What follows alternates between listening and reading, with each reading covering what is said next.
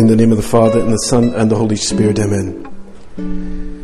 My Lord and my God, I firmly believe that you are here. That you see me, that you hear me. I adore you with profound reverence. I ask your pardon for my sins and the grace to make this time of prayer fruitful. My Immaculate Mother, Saint Joseph, my Father and Lord, my guardian angel, intercede for me.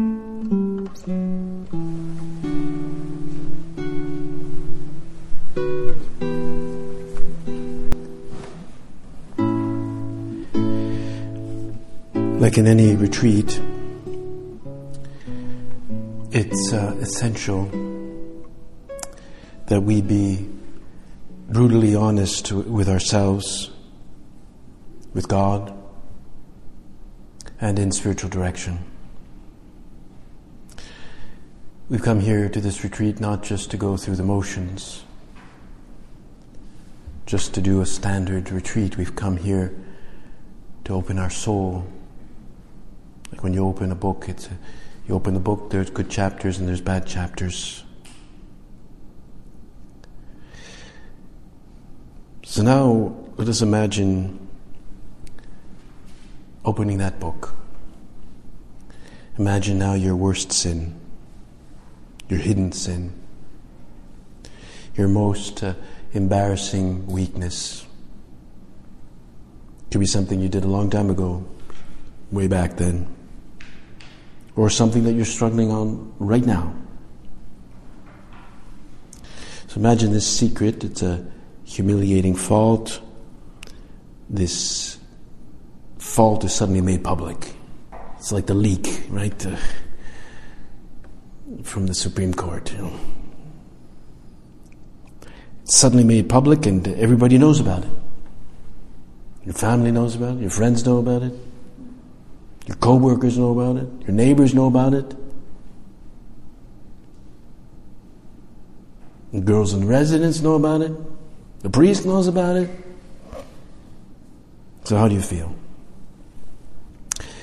Well, you, you feel ashamed, you feel angry, ashamed of what you did, ashamed that you gave into temptation, you're afraid of what others think about you now, you're afraid of what is going to happen to you now, now that everybody knows.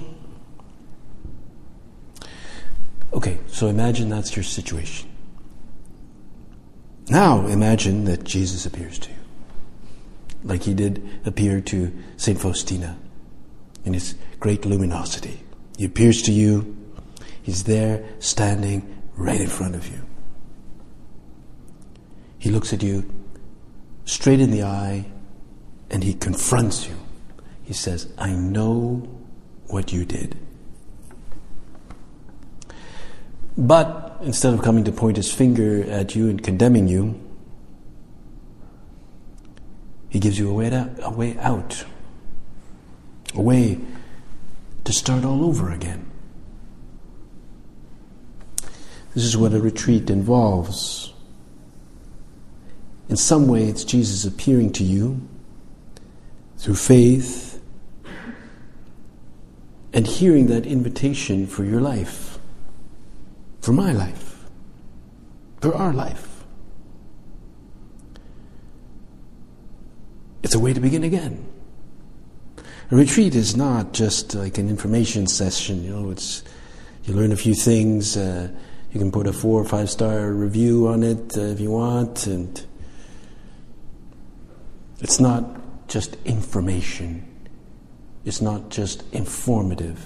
As Pope Benedict used to say, it's performative. It performs something within you, it changes something within you. But picture him saying to you now, I know what you did, I know what you're doing now, but I still love you, I don't condemn you, I forgive you. Go and sin no more. Where have you heard that phrase? Go and do not sin again. Go and sin no more. Those are the words of our Lord directed to the woman who is caught in adultery. Chapter, chapter 8 of St. John.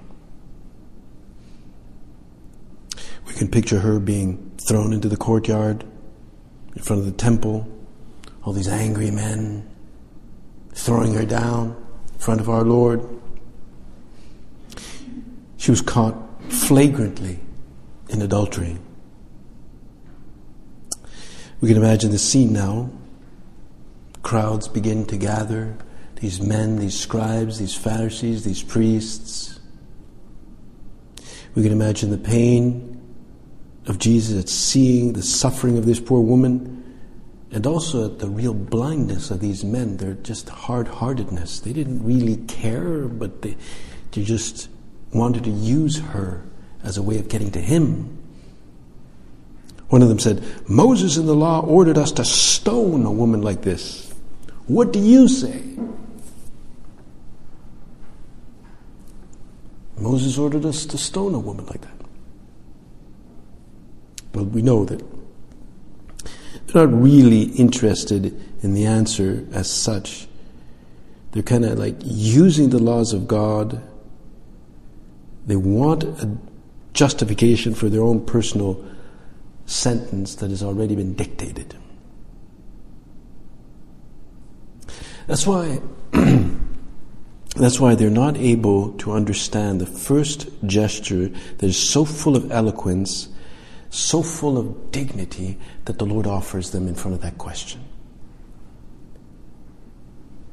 The Gospel says Jesus stooped down and be- began to write with his finger in the ground. Stoops down. I think that stooping down, that crouching in the ground, his finger in the ground, would have been silent and lasted quite a while. And all the men were staring at him. But he got up. He stands up and he clearly tells them, Let the one who is without sin among you be the first to throw the stone. And then he bends down again and writes in the ground again. Of course, we know that the men started dropping their stones one by one. They left. But it is in this passage that we see that Jesus, uh, although he stands up, right, to speak publicly, when he wants to write something that responds personally to the life of that woman, because she was on the ground, he gets on the ground, he crouches. When he wants to respond to her, he bends over to the ground, comes close to her like that. That's usually the way he communicates with us. Crouched down, kind of hidden, kind of hiding his divinity in these discreet, in these uh, discreet actions, small gestures of everyday life. We find it sometimes difficult to value what is written on the ground, what is written on the earth, the ground of our life, what the Lord has written there in our day to day studies, uh, working at our desk. That's the ground in which the Lord speaks to us. The ground of our life. On those numerous occasions, we're not always able to recognize Him there.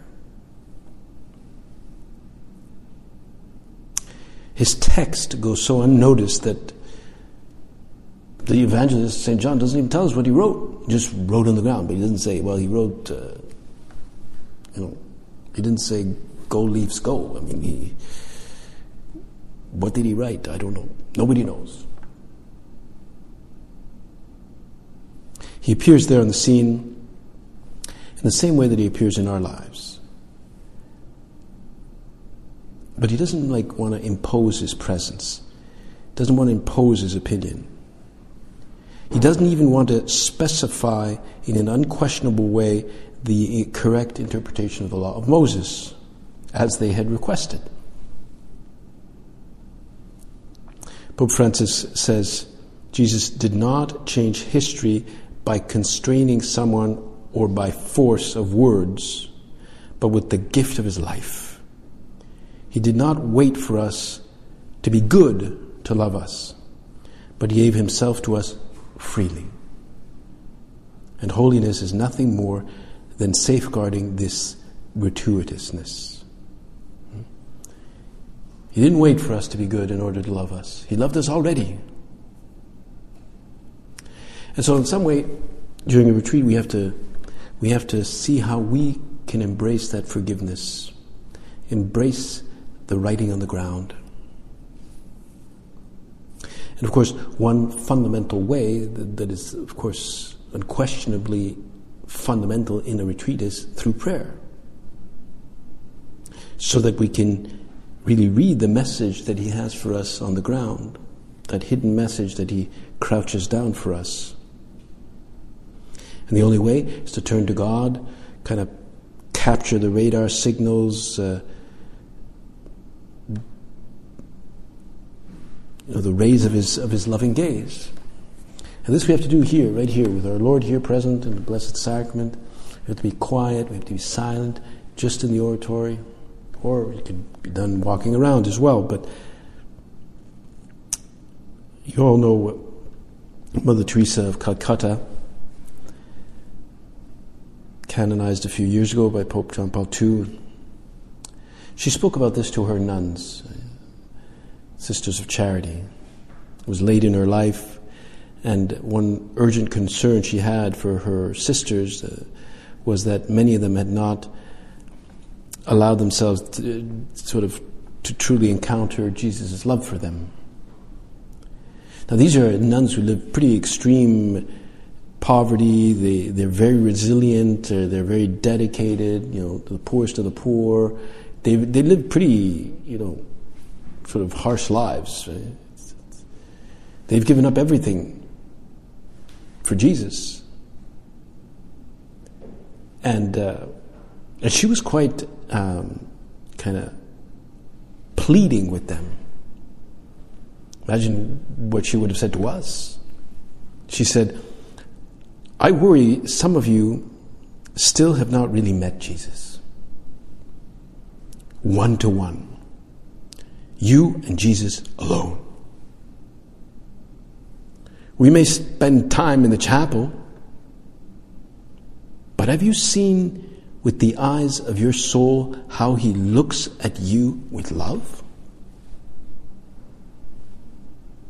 Do you really know the living Jesus? Not from books, but from being with Him in your heart? Have you heard the living words He speaks to you? Ask for the grace, she said. He is looking to give it. Never give up this daily intimate contact with Jesus as a real living person, not just an idea not just an idea. She says, Be careful of all that can block that personal being in touch with the living Jesus. The hurts of life, and sometimes your own mistakes. These may make you feel it is impossible that Jesus really loves you, He's really clinging to you. This is a danger for all of you. And so bad because it is completely opposite of what Jesus is really wanting, wait, wanting and waiting to tell you. Not only he loves you, even more, he longs for you. He misses you when you don't come close. He thirsts for you, she says. He loves you always, and, and when you don't feel worthy, he loves you. Even if you're not accepted by others, even by yourselves sometimes, he is the one who always accepts you. My children, she says, you don't have to be different for Jesus to love you. Only believe you are precious to Him. Bring all your suffering to His feet. Only open your heart to be loved by Him as you are. He will do the rest. Well, that's what we have to do during this retreat. Let Him do the rest. And we do that by learning really the art of prayer. Because that art of prayer will allow, to, allow us to see Him so we don't have that sense of exasperation, the stress, the preoccupation, the anxiety. So we have to learn. We ask the Lord here now for that grace to learn the art of prayer. That's what we have to do. Learn the art of prayer. Because you, you come to university, you learn many things. You, know, you learn from your friends, you learn from your professors, you learn calculus, you learn how to write code, you learn how to drive standard. If you learned, I don't know if you have learned that yet. Come here to Kingston, you can learn to play the, play the piano. You can learn how to fillet a fish. Probably learn to make a, a, a smoothie. I don't know. It's very exciting to learn all these things. It just takes practice. But there's one fundamental thing that we have to all learn as sons and daughters of God is to learn to pray. We have to learn that. It just has to be learned. And be ready to learn this art ever new and ever ancient. It's not like reading a book once or even learning a trade. It's something much more. But like anything we learn, it just takes time. It just time and it takes a special effort, but it's worthwhile. It's the greatest art for us to learn. It's not just a technique, but it's kind of like the art of receiving this grace from the Holy Spirit who can act in us. Jacques Philippe says that it's not just a question of applying rules or techniques, it's much more about learning how to receive. Learning how to receive is really what it's all about. And once we learn that, it's a source of infinite riches. Infinite riches. It transforms us from within. It sanctifies us. It heals us. It, it heals us to know and to love God. That's what the love, that, that's what prayer is. It heals. It makes us fervent. It makes us generous, in love with our neighbor, in love with God. So, provided we persevere in this, when we commit ourselves to a life of prayer, we can be absolutely sure that we will receive all this and more. This healing balm.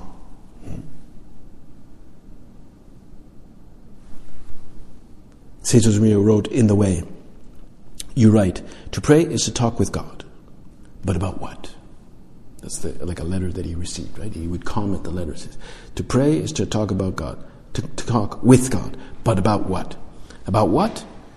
About Him, about yourself, joys, sorrows, successes, and failures, noble ambitions, daily worries, weaknesses, and acts of thanksgiving and petition, and love and reparation. In a word, to get to know Him and to get to know yourself, to get acquainted. Although I'm not sure what the Spanish is here, I don't think. Uh, to get acquainted does justice to what he to what he implies here. If you're if you know weaknesses and uh, failures and noble ambitions and joys and sorrows, it's much more than getting acquainted. Acquaint, an acquaintance suggests something rather superficial.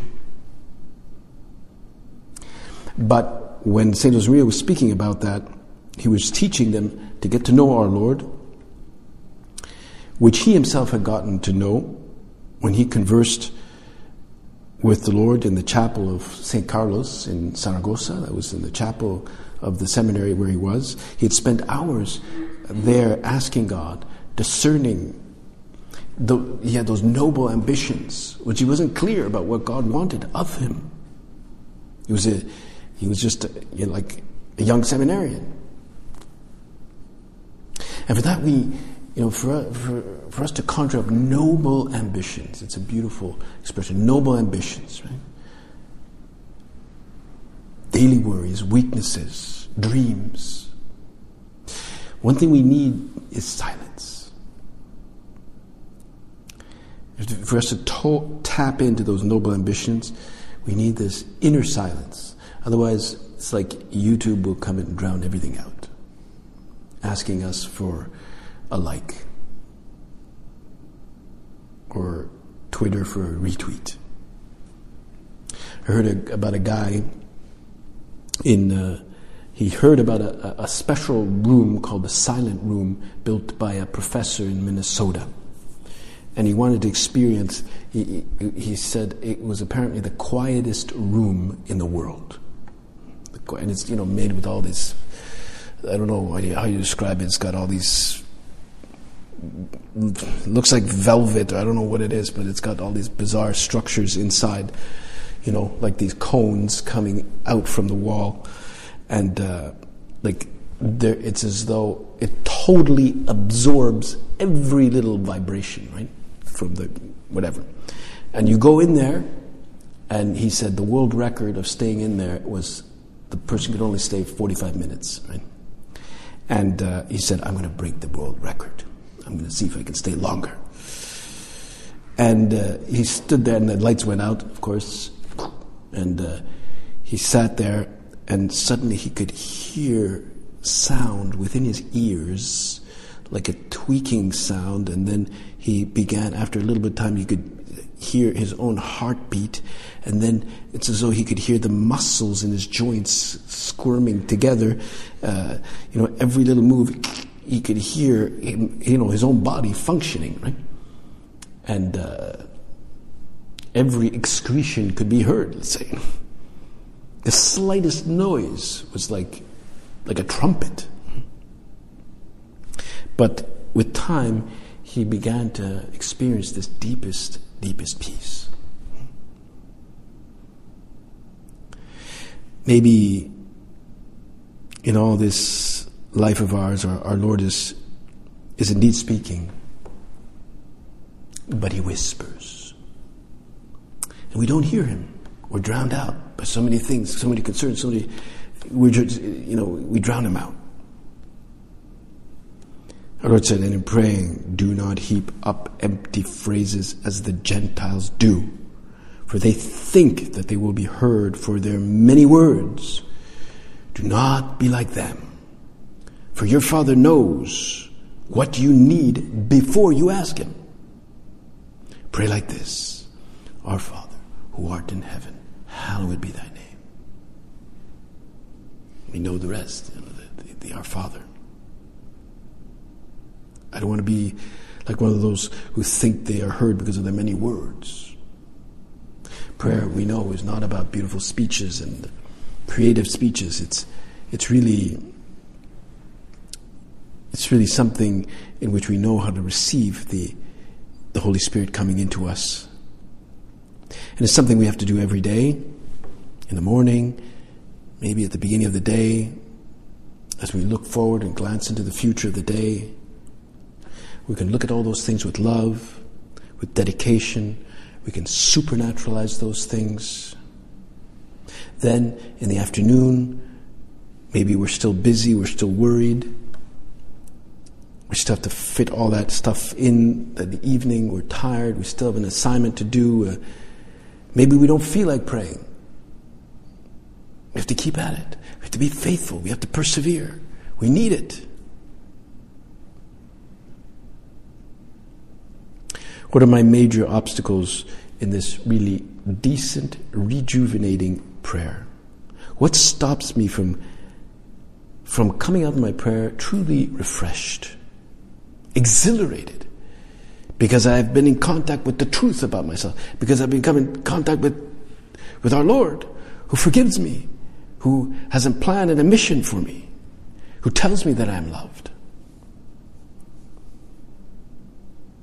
Maybe it's distraction and dissipation.